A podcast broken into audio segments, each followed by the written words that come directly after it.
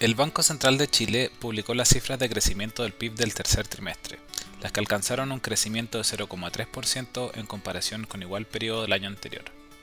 Esta cifra es marginalmente superior al 0,2% anticipado por los IMASEC.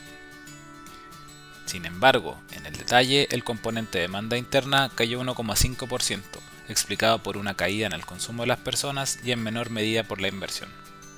Así, el consumo privado tuvo un retroceso de 2,8%, afectado principalmente por un menor gasto en bienes no durables. Por otra parte, comparando las cifras del tercer y segundo trimestre, se observó una caída de 1,2%.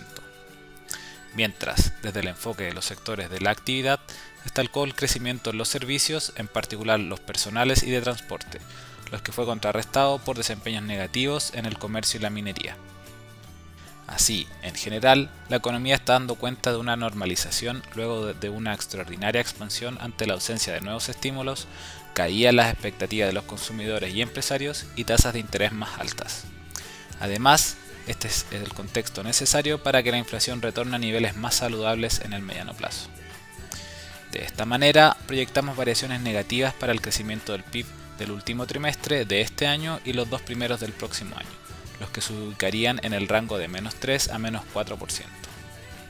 Con esto, el PIB de este año crecería 2%, mientras que en 2023 caería en torno a 1%, gracias a una recuperación leve hacia fines del próximo año.